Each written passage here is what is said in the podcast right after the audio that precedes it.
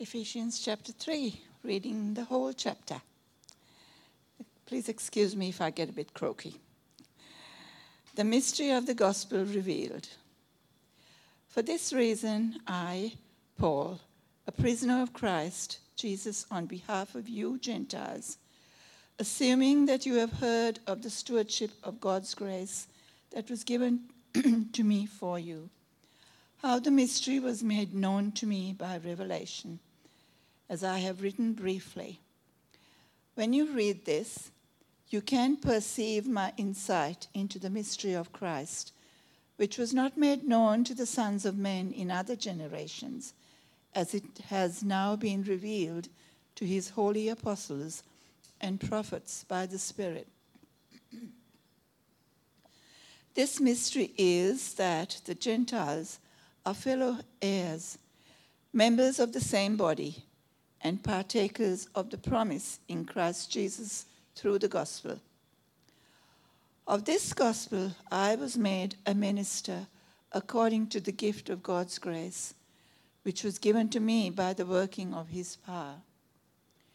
To me, though I am the very least of all the saints, this grace was given to preach to the Gentiles the unsearchable riches of Christ, and to bring to light for everyone what is the plan of the mystery hidden for ages in God who created all things, so that through the church the manifold wisdom of God might now be made known to the rulers and authorities in the heavenly places. This was according to the eternal purpose that he has realized in Christ Jesus our Lord, in whom we have boldness and access with confidence through our faith in him. So I ask you not to lose heart over what I am suffering for you, which is your glory. For this reason, I bow my knees before the Father, from whom every family in heaven and on earth is named, that according to the riches of his glory, he may grant you to be strengthened with power through his Spirit in your inner being, so that Christ may dwell in your hearts through faith, that you, being rooted and grounded in love, may have strength to comprehend with all the saints what is the breadth and length and height and depth, and to know the love of Christ that surpasses knowledge, that you may be filled with all the fullness of God.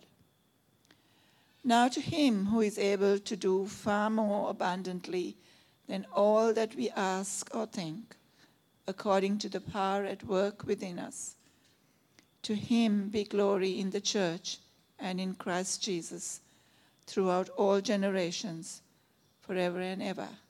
Amen.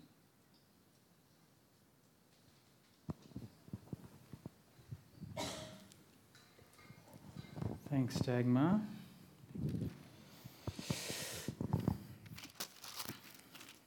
Good morning, everybody. And just before I begin, some of you may not have noticed, but um, the Patterson family snuck in towards the end. Matt, Pris, and little Josh, welcome. This is our first time to see Josh, right? Can you hold him up? No, you can't. You've wrapped him in so tight that he's not going anywhere. It's good to see you guys. We've been praying for you and so happy for you with your new family.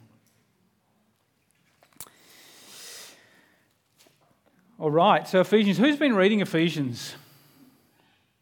Okay, well, that worked. I've encouraged you a few weeks ago to read Ephesians a few times. And to, um, and can I encourage you to do it again? Because it actually is really encouraging. And not just encouraging so that gets you kind of spiritually ready for church or life group or whatever, but it just is so encouraging just for normal life, the stuff that comes up in normal life. There's some really, really good encouragements in there that you can apply to your life. And um, I talked to a number of you, and I know that not so great. Read Ephesians. Read it and allow God just to, you know, open your eyes and to open your heart with it. Anyway, we're in a. I'm saying that because we're in a, a, a season of Ephesians. We're, re, we're in a little series on Ephesians that we're jumping in and out of. And we've reached chapter three, where almost halfway. And it has been so up there. We learned about every spiritual blessing, that we were given every spiritual blessing. And Paul lists them off and he gushes and he goes on about how great these blessings are uh, in our lives, that we're holy, that we're set apart, that we're redeemed, that we're, we're adopted, and that we belong to the family now. You know, and then he prays for wisdom and revelation, that we would know God more and actually just not know about God, but know God. Um, and that's always one of Paul's passions as he as he writes all of his letters. He always asks those that he loves dearly, and he loves all the churches he planted, he always asks that they would know God, not just know about God. And there is a difference, and, and I think that's worth investigating. And he goes on to say, you know the hope of your calling, an amazing calling that you have, and that you would know the power that you have within you. And, you know, some of you might remember that power is like the same power that God used to raise Jesus from the dead. How many of you have raised someone from the dead this week?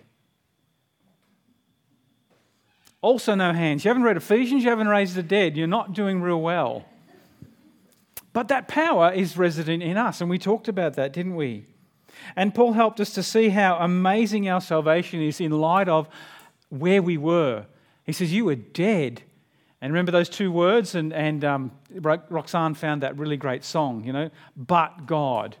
He changed that. He made the exchange. You were dead. You were going nowhere. In fact, you were going down, and, and things weren't looking good in all the way that you were living, but God stepped right in and sorted it out. And Paul explains that and helps us to understand how great our salvation is.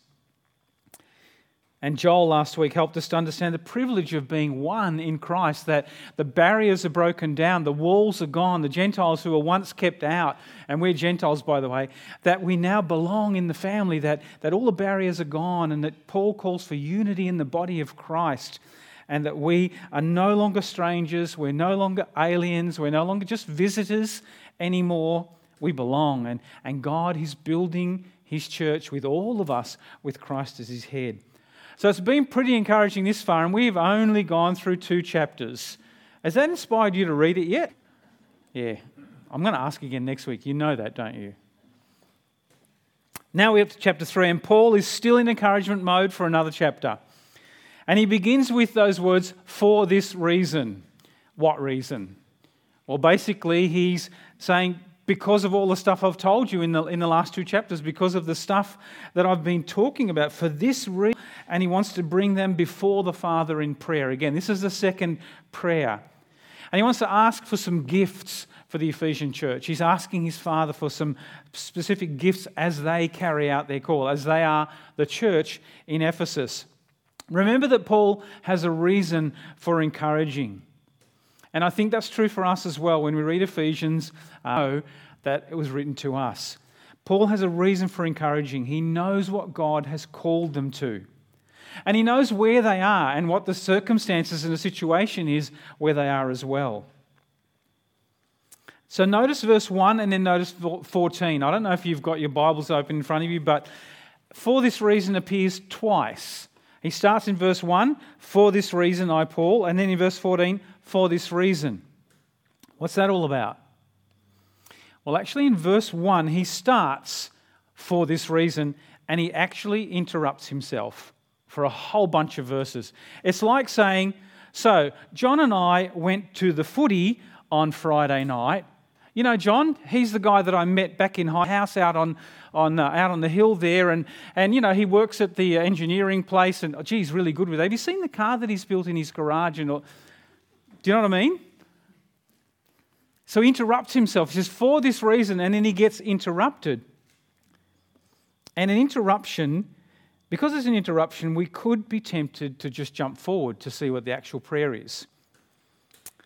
But God's seen fit for this that section to be in the Word. So I think it's not unimportant. And we must understand that it's not unimportant, that section. And that section, he's, he's reminded, or he's touched, in fact.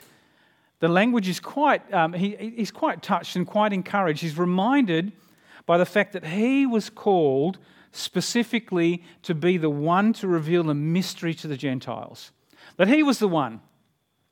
He got to tell them that they belong. They'd been told for generations and for years that they don't belong. They're not circumcised, they're not Jews, they don't belong.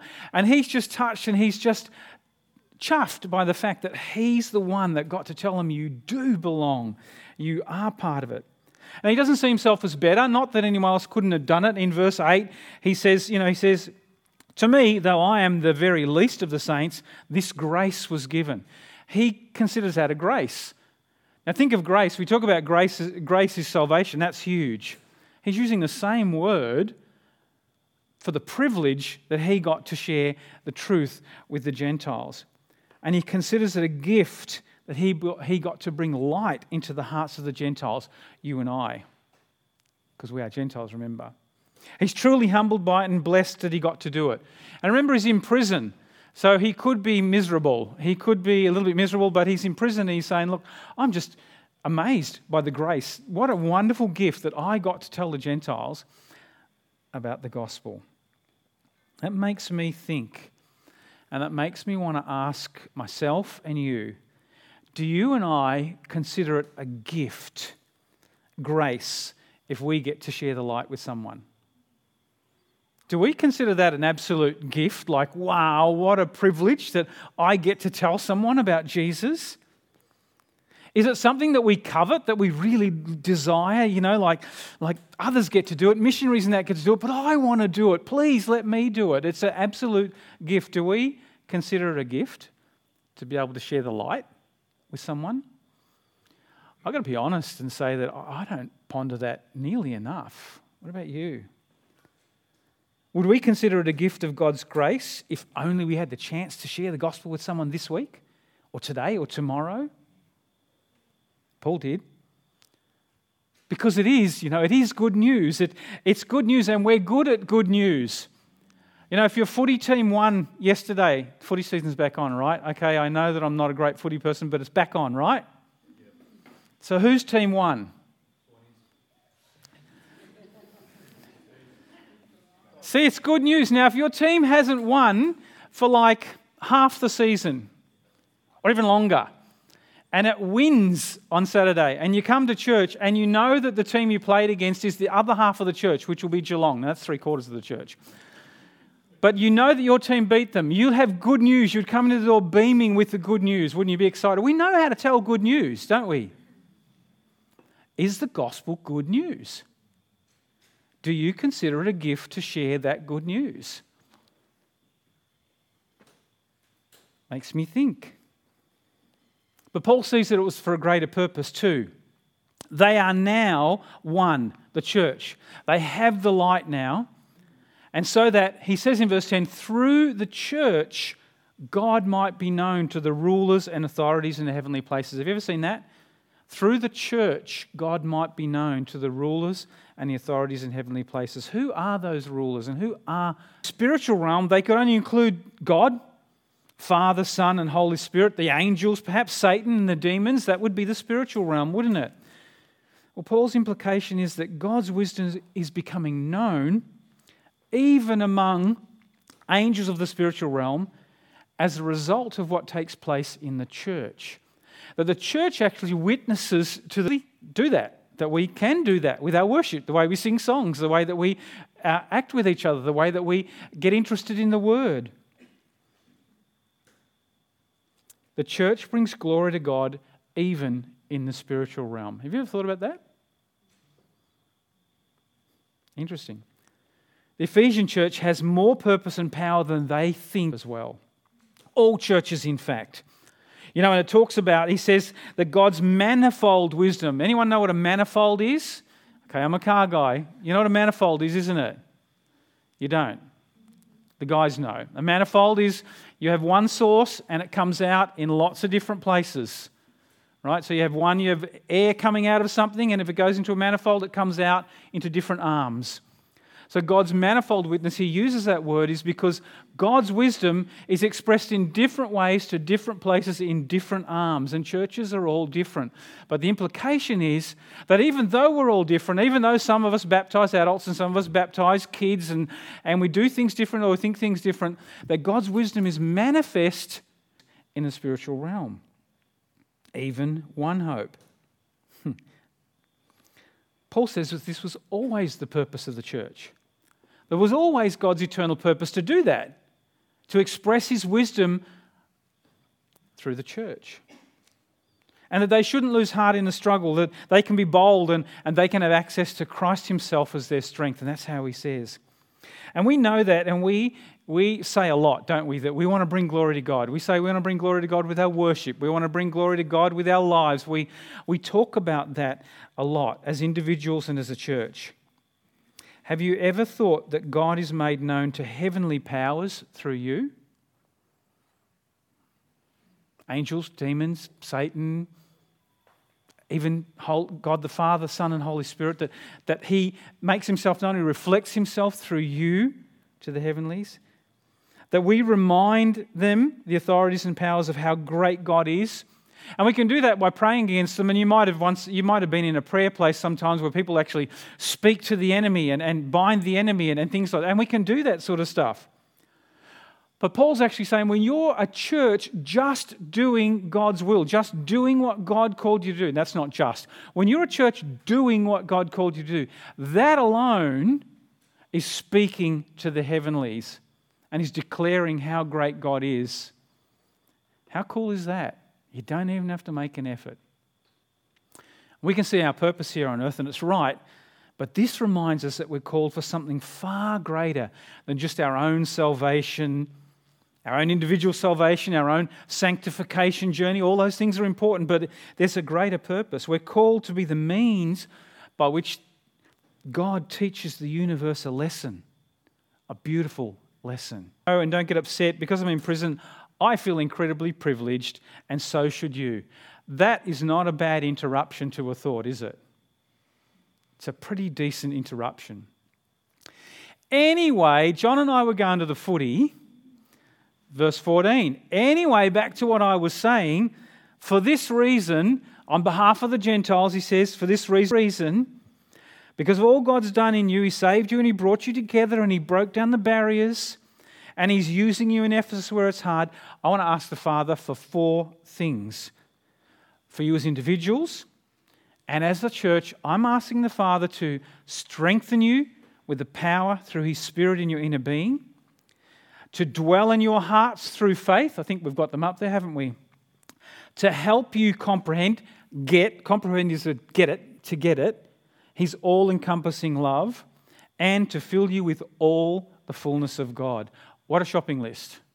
What a prayer list. Amazing that he asks the Father for those things, for everybody, for the churches they unite, for the task that they do with the power. We know that exercise and a good diet, good food. I learn a lot about good food at the office, don't I?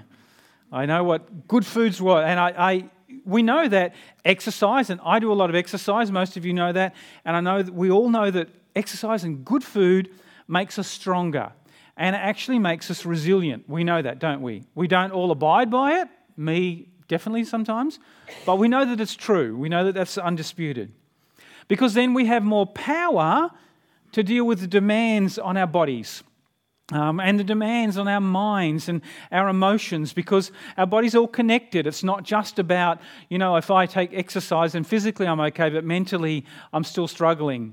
No, we know that it's all connected. We know that when we eat good food and when we exercise well, we know that we strengthen our body and we have more power to deal with the demands of life.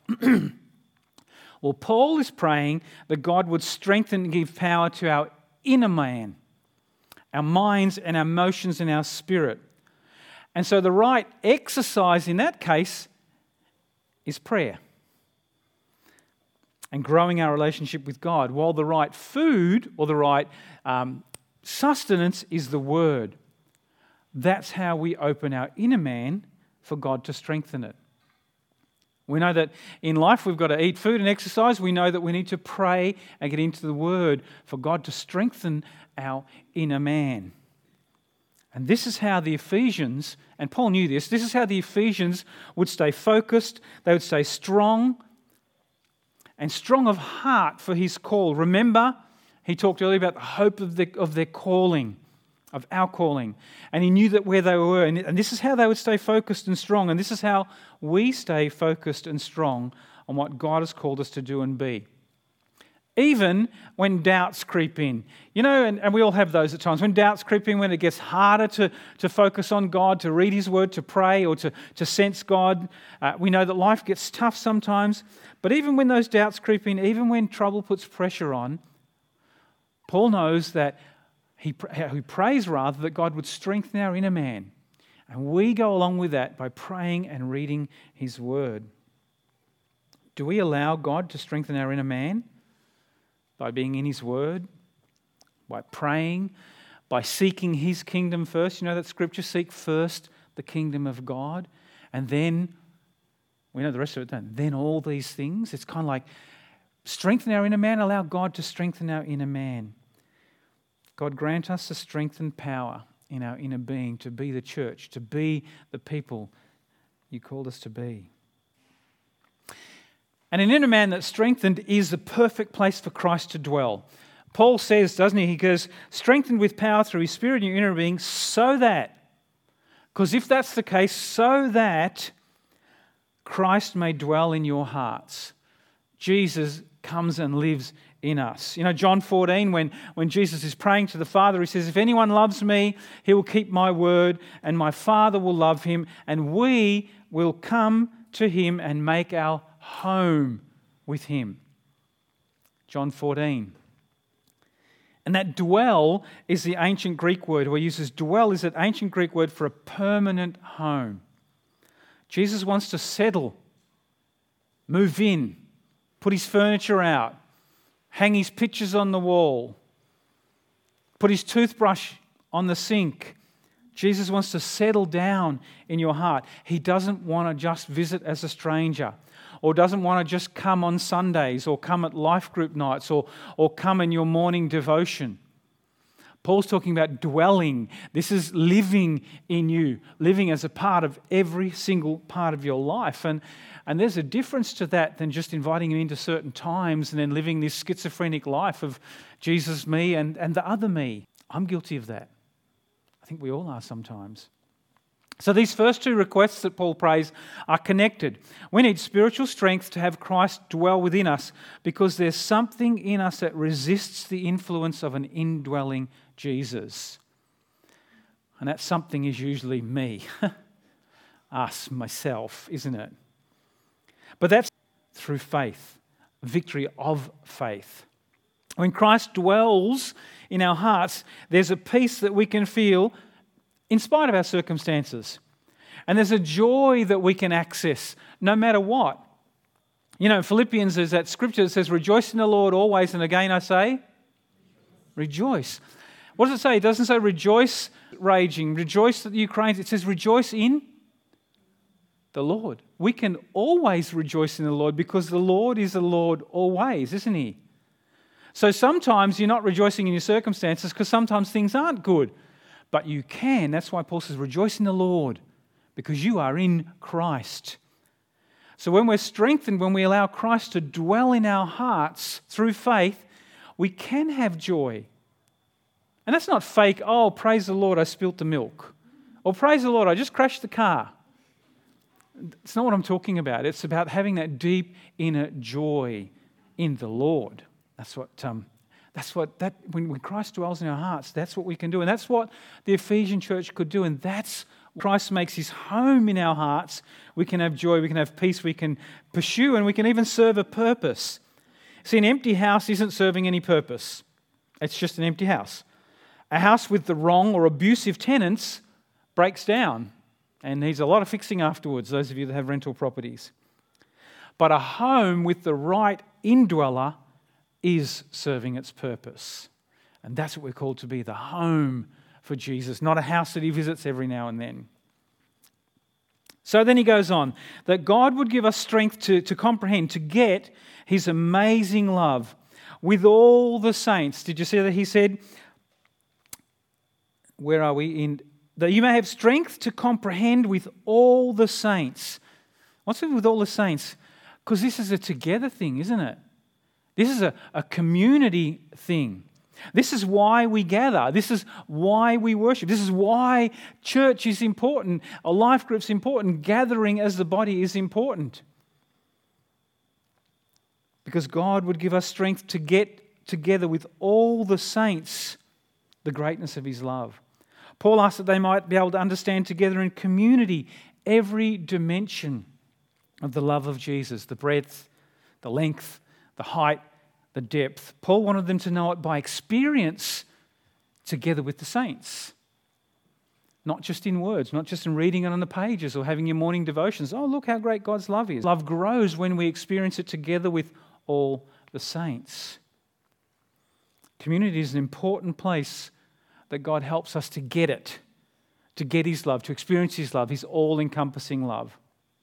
How does that work? Well, I just said like worship services, care team. Wow, they're a great expression in our church of, of, of one of the manifolds of God's love, isn't it? The support and life grow groups, practical support when you need it in a, in a church, when you've had a baby or you're sick or, or things happen. Instruction for our kids and our youth, instruction in our church services. They're all places that God has given us together with the saints to comprehend his love, how much he loves us, and depth of and the height of God's love. And Paul's been talking about that in the last couple of chapters a lot. How far God went to show his love for us. This is how we understand the dimensions of God's love. We come to the cross. That's what the cross is all about. The cross pointed in four ways, essentially in every every direction, because God's love is wide enough to include every person. God's love is long enough to last all through eternity. God's love is deep enough to reach the worst of sinners. And it's high enough to take us all the way to heaven. When you know that you're loved like that, you can walk in your calling. And you can work with the community of believers in that calling as well. When we gather, we remind each other of that love. That's what we're supposed to do anyway. And we all need reminding at times. I do. I'm sure that you do. And when you don't gather as community, when you, you don't get together with other believers for a long time, or you don't gather, you begin to lose sight of those dimensions of love. You begin to come, become less and less in touch with the comprehension of God's love, because it was meant to be completely displayed in community with the saints. And then Paul prays, the last one, that we would be filled with all the fullness of God. Now, I know that I've talked about this before, I've done this before, and this verse is still one of my favourite, if not most challenging verses in, uh, in the Bible. With all the fullness of God, that we would be filled with it. One commentator says this.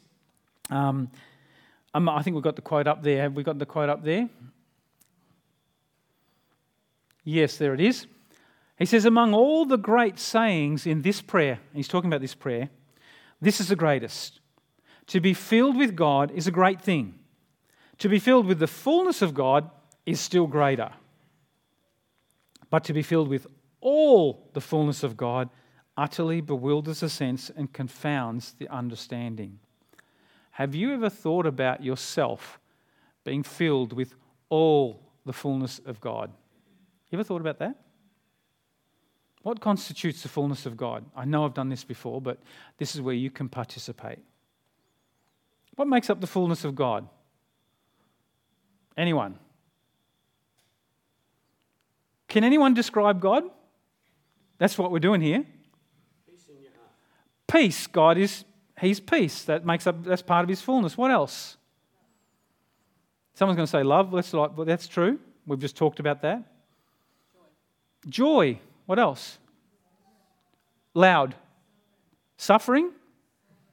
No, I still can't hear. Sovereign. Sovereign. Yes, that's true. Yeah, come on, come on, there's so much more. What about creativity? How many of you would have put that long thing on the elephant or put long-range tanks on a camel? What about creativity? What about power? What about passion? Is that part of the fullness of God? What about compassion? What about anger?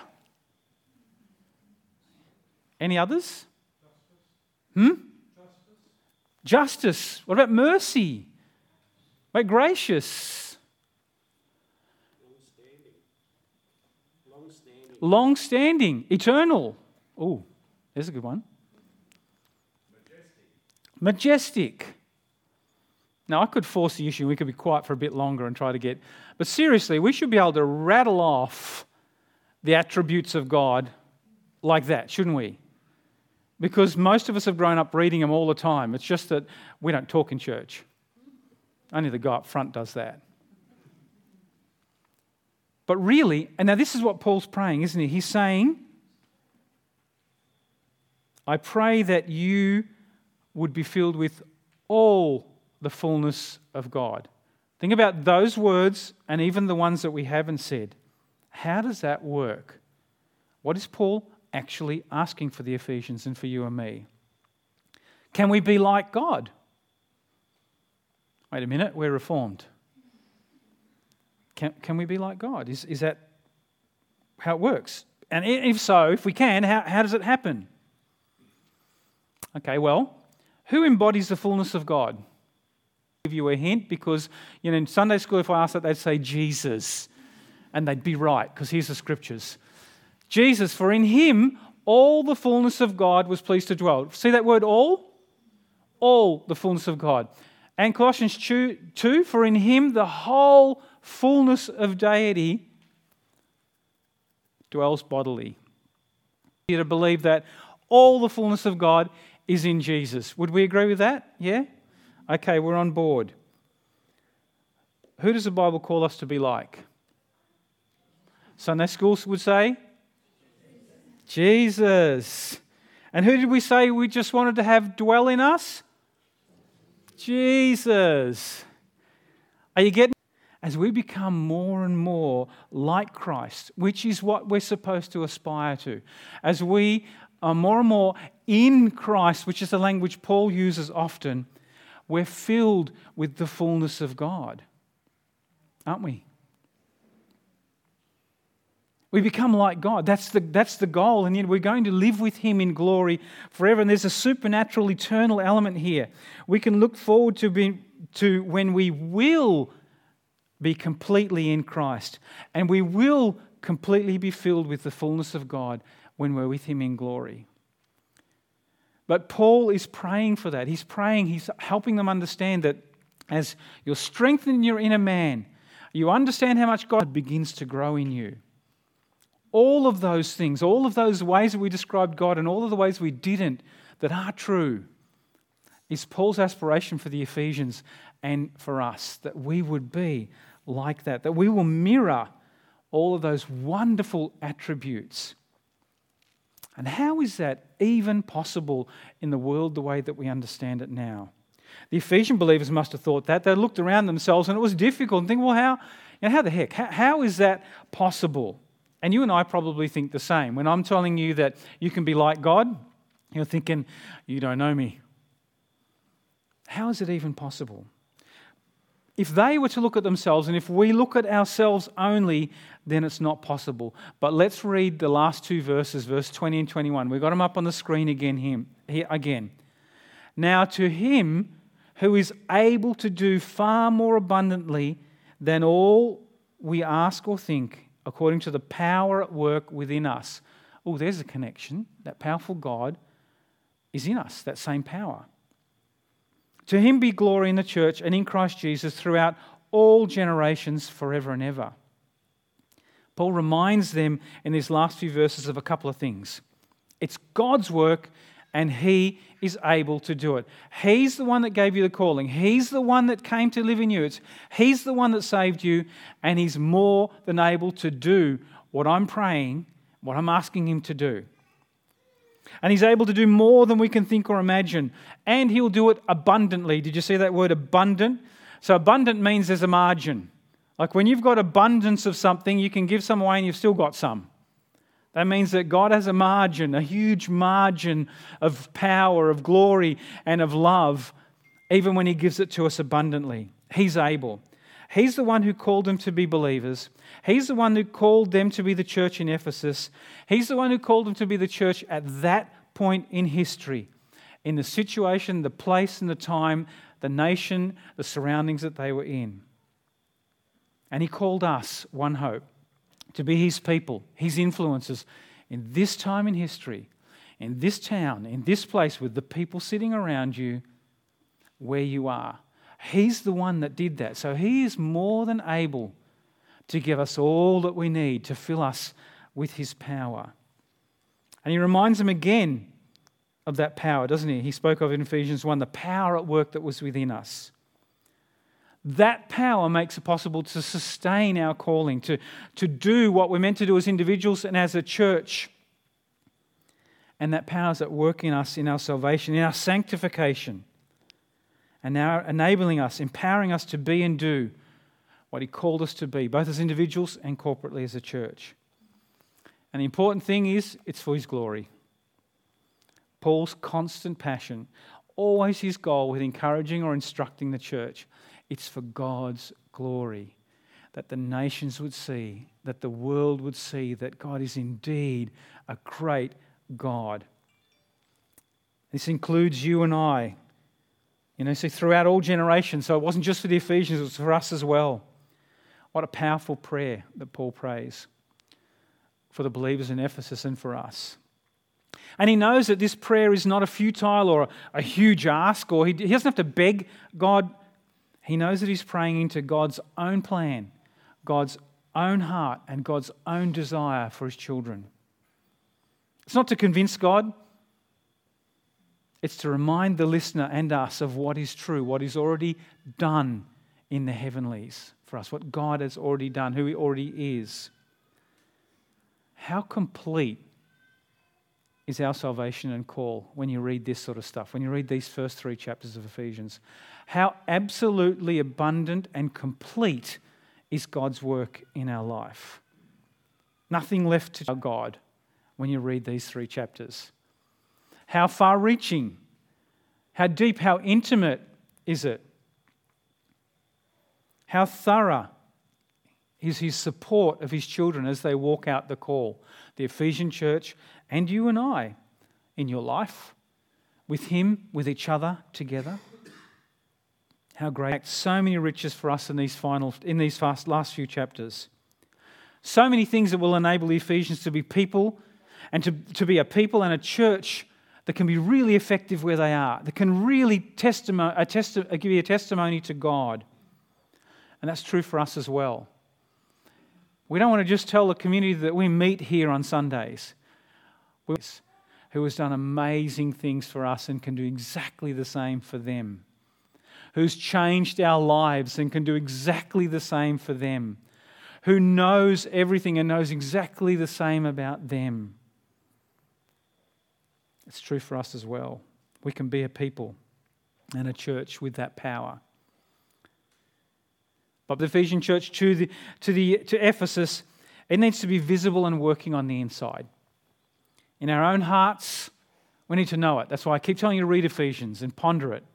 In our own hearts, that needs to be working, but it also needs to be working in our community. Ultimately, that's what our witness is. That's what will speak to the community, us as a community. So the Ephesian church and we have responsibilities that come with these riches, and that's why we're calling it riches and responsibilities. And we'll see as we read on, we'll see how Paul encourages but also instructs the church how to live out responsibly the riches that God's lavished on us. So read on, people. I encourage you. Let's pray. Heavenly Father, we... Um, Yeah, again, we just want to be grateful for your word. We just want to thank you for um, the specifics that Paul goes into that, that uh, are just so undoubted and so in our face that we can see that there is nothing that we've missed out on. There's nothing that you haven't done. There's nothing that you haven't prepared for or that you haven't completely dealt with, all the way to our sin and the way that we have rejected you. You've even taken care of that in your Son, Jesus. What a grace that is. Well, Lord, thank you that you don't leave us there and say, well, I've saved you now, work it out. But that, Lord, that you strengthen us in our inner, inner man, that you come to live with us, that you remind us again and again of the greatness of your love and just the, the far reach of your love. And, Lord, that you're filling us with all your fullness of all the greatness of who you are, your love, your joy, your passion, your compassion, your, your mercy for us as Christ dwells in us. And we just want to praise you and thank you for truth. Lord, I confess that there's no way that I access that enough, that I spend so much time trying to sort my own life or out or trying to, you know, craft or design my own life or, or make sure I'm covering for myself. And it's a wasted effort because you've done it, not just on Sundays or at Life Group, but remind me daily to strengthen my inner being, to allow you, Jesus Christ, to dwell in me, to know your love, really know it, and to work on being filled with the fullness of God and be an accurate reflection, a mirror to the world of a great God who deserves my glory and our glory.